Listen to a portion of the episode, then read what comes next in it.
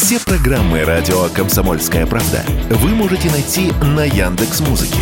Ищите раздел вашей любимой передачи и подписывайтесь, чтобы не пропустить новый выпуск. Радио КП на Яндекс Музыке. Это удобно, просто и всегда интересно. Автоньюз. Совместный проект радио КП. Издательского дома «За рулем». Минпромторг работает над передачей российских активов компании Toyota в пользу в ГУП НАМИ. Зачем научному институту акции японской компании и что будут выпускать на заводе Toyota в Петербурге? С вами Максим Кадаков, главный редактор журнала «За рулем». О том, что прорабатывается передача российских активов Toyota в адрес НАМИ, сообщил глава Минпромторга вице-премьер Денис Мантуров в куларах съезда РСПП. Если действительно все пойдет по этому сценарию, предположить развитие событий несложно. НАМИ фактически будет выступать государственным карманом, номинальным держателем акций, а затем заводу в Петербурге и прочим тойотовским активам будут подбирать нового управляющего, ну или владельца, в точности, как это было с заводом Nissan, который отошел АвтоВАЗу. Претендентов, конечно, немного если уж покупатель не нашелся сразу.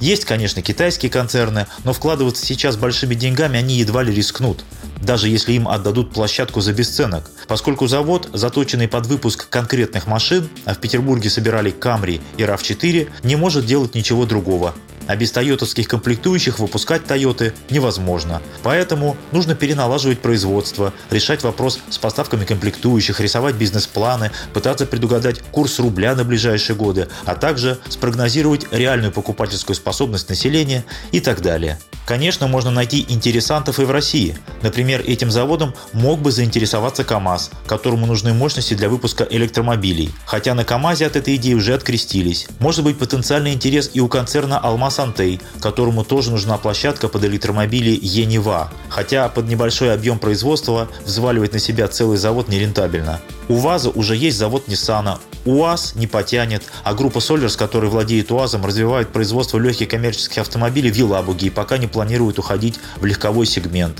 Автотор развивает свои производственные мощности в Калининградской области, так что пока решение с Тойотовским заводом не прорисовывается.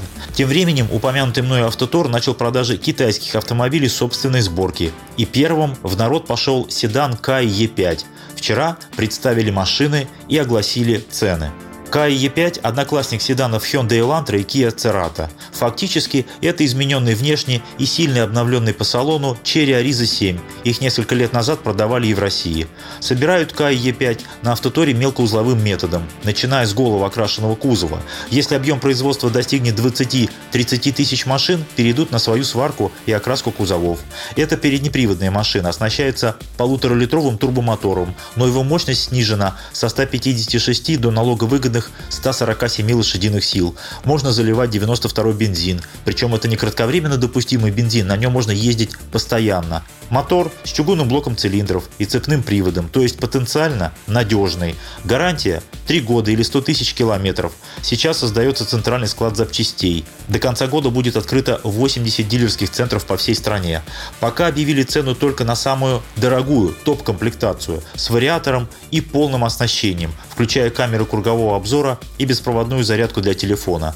Цена такой машины – миллион девятьсот пятьдесят девять тысяч рублей, как я и предсказывал вам еще в январе. Всего будет 4 комплектации. Самая дешевая с тканевым салоном и с пятиступенчатой механической коробкой. Предполагаю, что такую машину будут продавать примерно за миллион шестьсот пятьдесят тысяч рублей. Таксисты уже обрывают телефоны дилеров. Ладе и Москвичу есть над чем задуматься. Кроме того, вчера состоялся первый официальный показ кроссоверов Kai X3 и Kai X3 Pro, тоже калининградской сборки. Фактически это клоны известных нам машин Cherry Tiggo 4 и Tiggo 4 Pro. Чуть иная внешность, слегка переделанный интерьер, но суть та же. Это машина размером с Крету, только передний привод, но есть выбор по агрегатам. Недоверчивых заинтересует простой атмосферный мотор 1.6 мощностью 113 лошадиных сил. Он может работать как с пятиступенчатой механикой, так и с вариатором. А остальным предлагается тот же силовой агрегат, что и на седане. 1.5 турбо, 147 сил, вариатор. Продажи кроссоверов начнутся в апреле, ну в крайнем случае в мае. Цены пока не объявлены, думаю, что базовая машина уложится в миллион восемьсот пятьдесят тысяч рублей. Если мои предположения окажутся верными, то это будет самый доступный кроссовер в своем классе. С вами был Максим Кадаков, главный редактор журнала «За рулем». Не унывайте. Еще поездим. Автоньюз. Совместный проект радио КП. Издательского дома «За рулем».